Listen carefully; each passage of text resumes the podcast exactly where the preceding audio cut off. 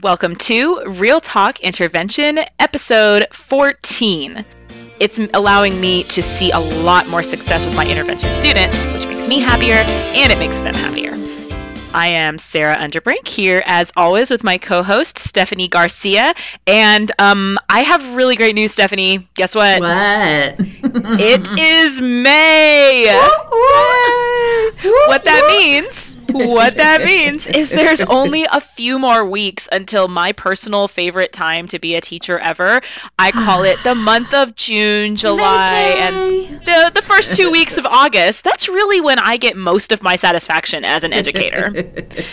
well, I'm not going to have that much because I only get about three weeks of summer vacation this year. Well, that's on you. for most of us, okay, not most of us, but for some of us, STAAR testing is behind us. We've got final exams coming up. Summer is right around the corner, and that's why we are designating May official Happy Teachers Month here at Real Talk Intervention. We just got done with STAAR testing this oh, this day, this actual day. God. Thank, thank you. you. All right, so there are many, many ways to say thank you, but we figured we just get on here and just just laugh hysterically and, and but you know we're we, you know we love accountability. We love it but we are also normal human beings who really hate being in those classrooms for uh, hours yeah as much as I do support the STAAR as kind of a general concept, I really don't support the whole like sitting in that room staring at the wall. A really good idea. Oh, if only somebody else would do this every now and then. I just, yeah, I don't know, but but it is wonderful to be done with it, and maybe that is kind of the message of STAAR is it's so awful that when it's over, you're just really happy. And I, I wanted to give a, a shout out to one of my all-time favorite podcasts that kind of inspired this month and this episode um, it's a podcast called Happier by a, uh, Gretchen Rubin. Now, Gretchen wrote a book on happiness, and she and her sister do this really fun and it's actually really helpful podcast where they talk about how to make your life happier just by, you know, maybe changing a few habits or, or knowing yourself better. It's all really great. Wait, if I haven't heard this podcast, do I still get to be happy?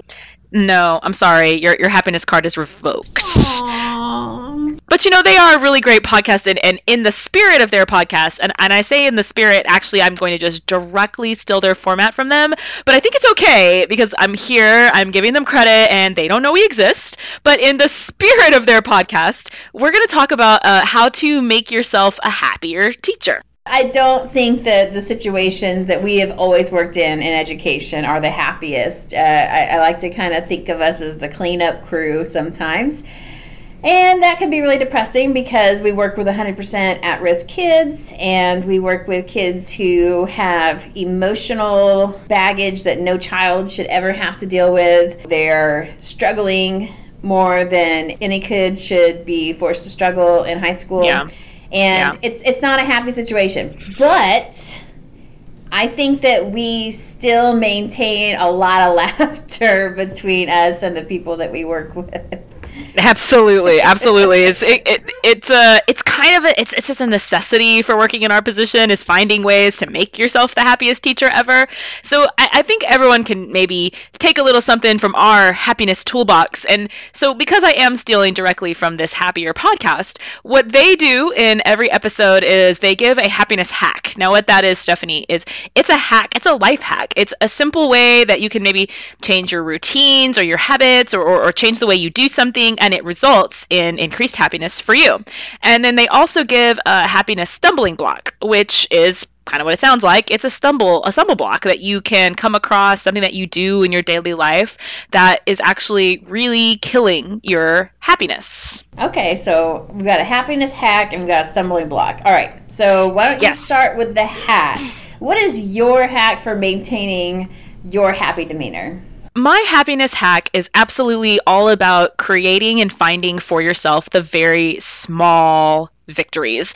Uh, it can be so overwhelming when you have students with with really huge needs and they have really large educational gaps and you have so far that you have to bring them in a year. And, and sometimes it really isn't possible to do what you need to have done with those kids and you can get yourself very depressed thinking about all the ways in which you're failing or all the ways in which the student is failing. And and and what works for me is is coming up with this idea of these this small victories. I always set the bar just a little bit above where the student is and i find ways to help them get over that bar. So instead of looking at like a huge long project where I'm, you know, working at it all year and I may or may not get there, to me it's just about what did I accomplish today.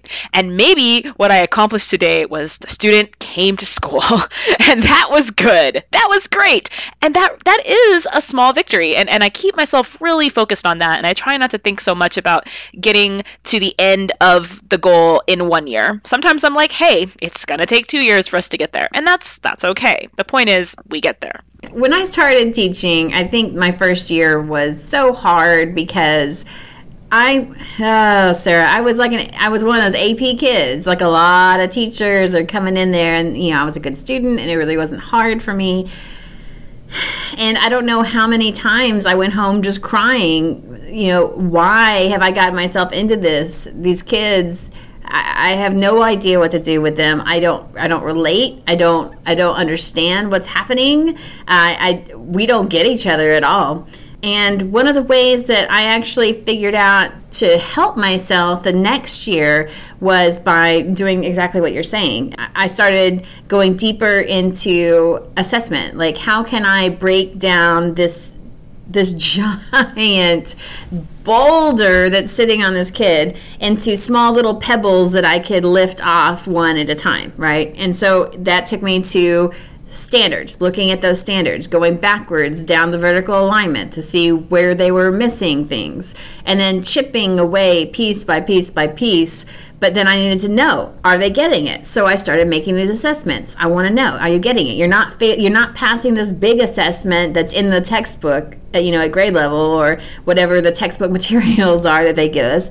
So what can I do that's standards aligned down the vertical alignment to do to see where you are and then to track you. And then we started kind of tracking our own progress. And then that went into individualized learning plans because this kid needed something totally different than this kid. And it just got bigger and bigger and bigger until I realized by the third or fourth year, I was happy where I was. I did understand where the kids were. Yeah, exactly. I, am glad you brought up this idea of, of how the standards and using the standards actually it does make me a happier teacher. We have a couple of podcasts that we did very early on, and we were just getting started. Um, podcast number two, where we talked about making a standards-based classroom, and then podcast number four, which is how do you teach those standards. These are two podcasts in which we kind of got into a little bit more in detail how to how to actually use the standards to individualize your teaching in the classroom. But just to kind of touch briefly on on that right now, one thing that's making me happier as a teacher is when I'm using an assessment and on my assessment I've got multiple standards instead of giving the students an overall grade, like, you know, hey, you got like a 40 on this test, I give them their grade based on standards because it's so much more likely that they're going to see some success when you progress monitor by standard as opposed to progress monitoring across assessment. Because, you know, I mean, let's be honest, you know, maybe one standard and, you know, 9A or whatever, they're going to get like just 60% on 9A. And for some of your students, that's really, really good. But on some of the other standards, maybe the supporting standards, they're going to get 20 or they're going to get 10. And so overall, their overall grade is going to be really super low. But really, if you just go based on the readiness standard, you're going to see growth or you're going to see improvement because you are going to have to focus in and be like, I really need you to know this readiness standard. So I find for myself being really targeted on how I'm assessing on certain standards as opposed to kind of a unit overview. It's allowing me to see a lot more success with my intervention students, which makes me happier and it makes them happier. And that's the thing. Nobody wants to be a, a failure. I mean, I don't want to be a failure. None of my kids want to be failures. And you know i think a lot of a lot of times we, we we say oh well that kid's not trying and they don't care. And that's i'm sorry that's that's that's crap. They they do care. They've just been kind of like they've had the care kind of slapped out of them by how many failures they've had. So everybody can benefit from the idea of setting these small goals and then progress monitoring them because it you, you can't help but see the success there So, Stephanie, why don't you tell us a little bit about a, a happiness stumbling block that you see, something that's getting in the way of your of your happiness? Well, I, I think everybody probably can guess at mine. mine is, you know, like like you were saying when we had the last podcast, I definitely have huge goals for myself and for my students and for my my teaching. I I want to give the kids the best and I am just a human being. So I think I've been working on that. How to make sure that I am not creating these unrealistic expectations just across the board for me, for the teachers I work with, for the students, for anybody. When you are setting yourself up for failure in that way, you can't help but be unhappy. So just kind of remembering to always go back to that small piece, that, that small joy that I had when I first started teaching, and I realized that although they might not be progressing all the way from third grade reading level all the way up to like college ready, and we didn't just, you know, maybe they're not ready for Shakespeare, but they're definitely ready for Gary Paulsen, you know, that's exciting. And I want to be able to celebrate some of those. So I think that's my biggest stumbling block that I always have to be conscious of. I think unrealistic expectations are a huge problem for teachers because we we do especially and this is one of the things about the standards that makes them so valuable but they are a happiness stumbling block because they create strict standard expectations that oftentimes are unrealistic for the students in our room. And teachers are so empathetic and so emotionally involved with their students that when our students fail to meet those unrealistic expectations, it is just so personally painful.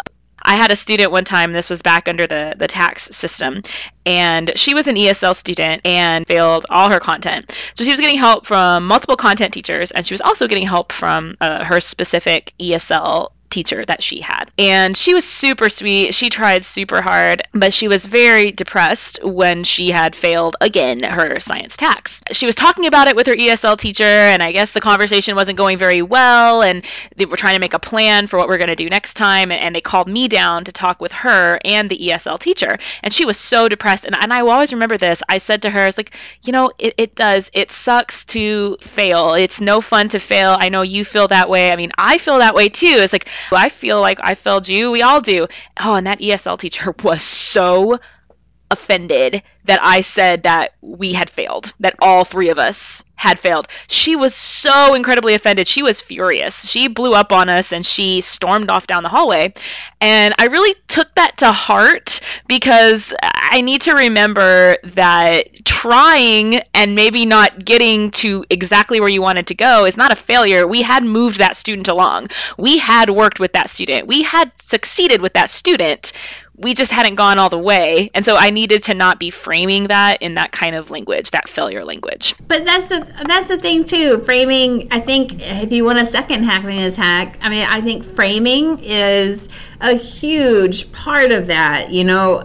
When i have a kiddo in my room that's just like he just came in and he is pissed at the world you know? And he he's just like he's ready to throw down and I, I could definitely i could definitely step up and fight that but it's not going to help either one of us and it's not going to make me happy and it's not going to fix anything with him and it's probably going to come back to get me. So i learned really uh, really quickly to start to, to, start reframing things. So making sure that i am looking at the kid as not necessarily angry but disappointed not necessarily you know it's, it's the same thing as driving yeah. in traffic you know like yeah. when I, when I was when I get cut off sometimes I'll make up a story about how they are you know racing their kid to the hospital and then I'm like go guy go Mm-hmm. Instead of like flipping them off, I'm just like, yeah, yeah, you can do it. I'm all behind you. Behind and, you know, yeah, he's probably just being a jerk, you know, just like the kids, probably just having a jerky day. But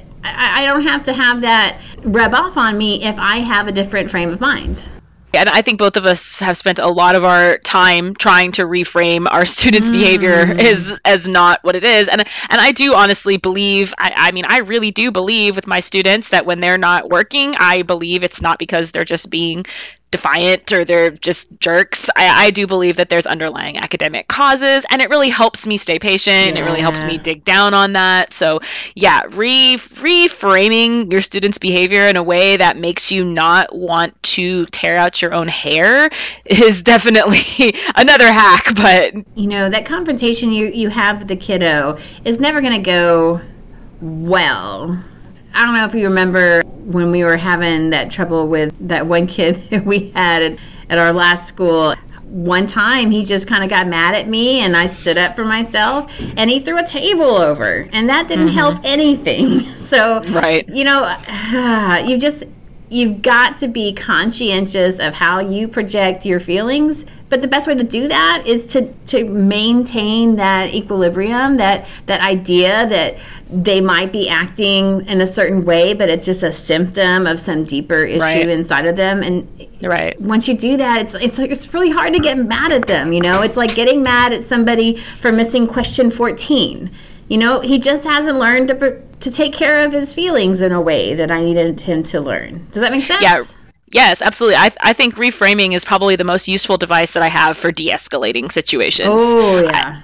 I, it's just too easy to be to be frustrated with the students and and you've got to you've got to reframe it and see it in a different way and and you'll de-escalate situations as opposed to escalating them which is really important in our jobs because we could have conflict all day every day if we didn't oh, do sure. things like that uh, it's yeah with our situations the thing that makes me happy at every school i've gone to i've i've I've gotten in with like a little crew and I love my crews and like you know, we've had a couple of them on Janie, Juliana. These ladies make everything at work so much funnier, so much better, yeah. so much kinder, so much just like you're going to hang out with your friends as opposed to work sometimes, you know? Yeah. And yeah. if you can find just two or three people that will just love you any way you are, life's so much better at that point. What what do they say? Find your tribe. Find, Find your teaching your tribe. tribe. it doesn't have to be everybody. You don't have to get everybody, no. but if you can just no. find a couple people that just get you,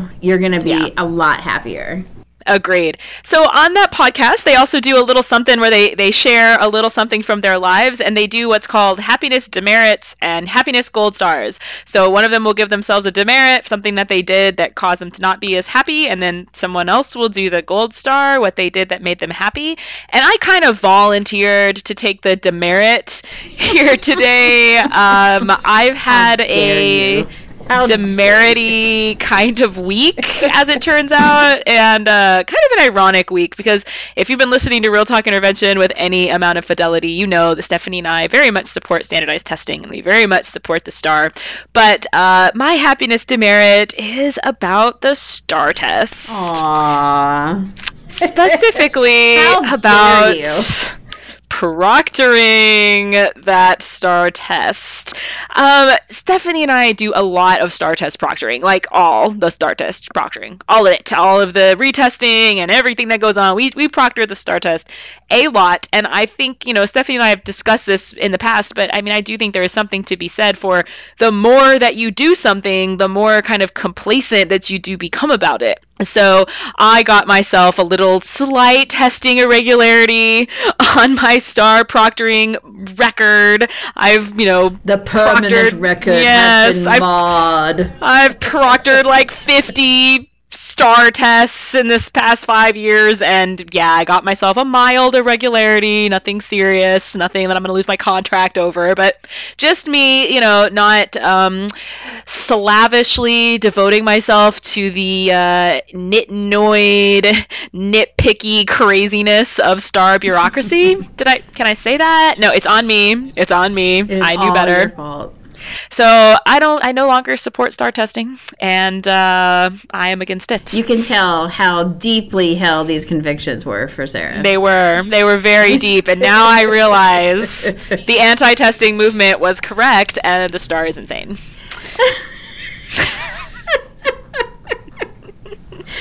but it's okay. You know, I've re- I've recommitted myself to uh, to bureaucracy, so well, I'm I'm feeling like I'm growing from this. So so can I tell them my STAAR testing irregularity from a few years ago? I think you should.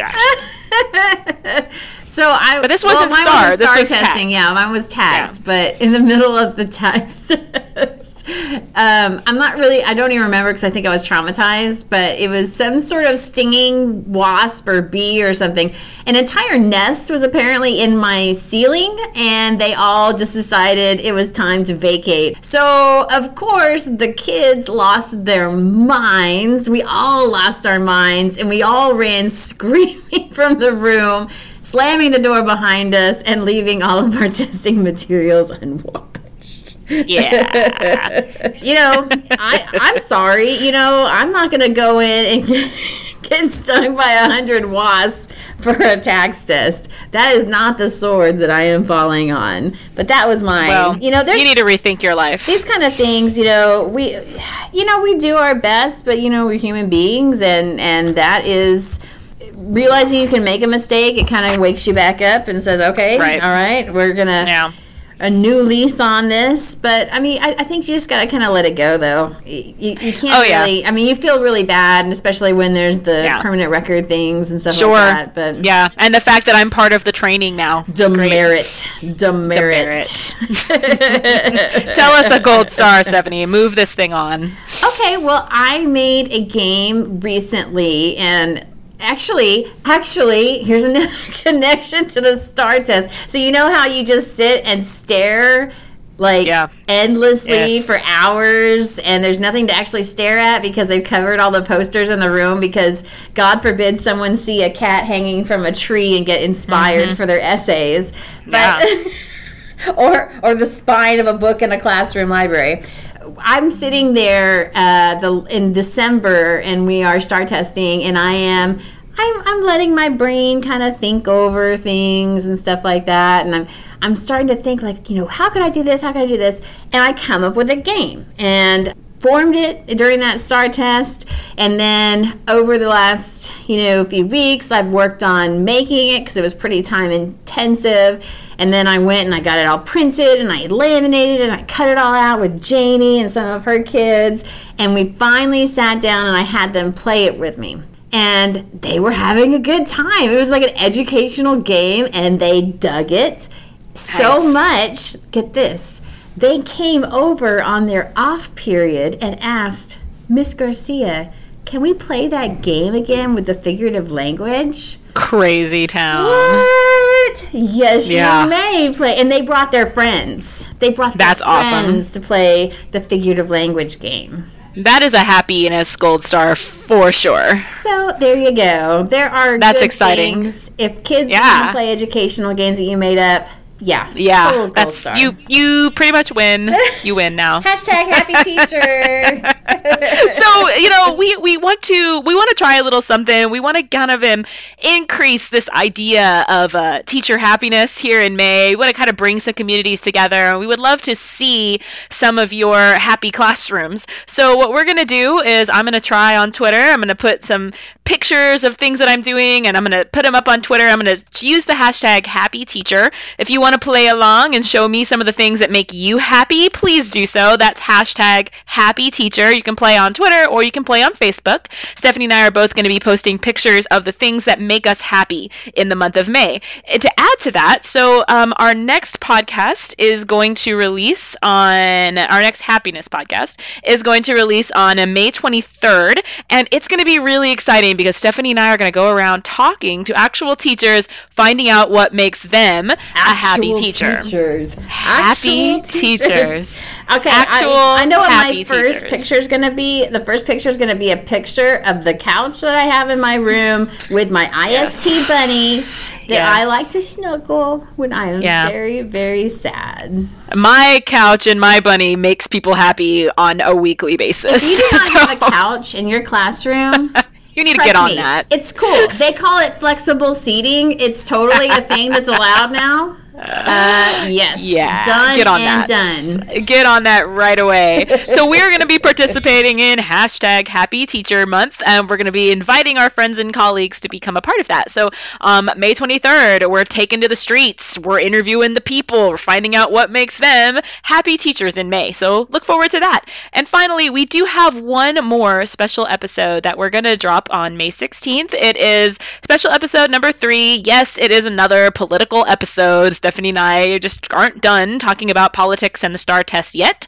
But so if you enjoy that sort of thing, it's happening again on May 16th. Or if you think that that is going to be a happiness stumbling block for you, I suggest just avoiding it entirely and catching up with us again on May What 23rd. kind of business plan is this telling Yeah. people? that you I'm sorry. I just feel like in the middle of Happiness Month, we're talking about legislation. It is a really great episode. And if, if you're wanting to hear a little more about what's going on in Texas legislature, we've got a really interesting and exciting episode for you that's going to be dropping on May the 16th. All right. So happy Teacher Month. Here we go. I cannot wait for this month to be. Over. Over. What? Yes. That's gonna be what makes me happy. Thank you for joining us at Real Talk Intervention. You can subscribe to us on iTunes or Stitcher. Please come to our blog, realtalkintervention.blogspot.com. Follow us um, on Twitter at intervene number four real, or like us on Facebook, where we're working on building our, our community of like minded, happy teachers. And we will talk to you soon.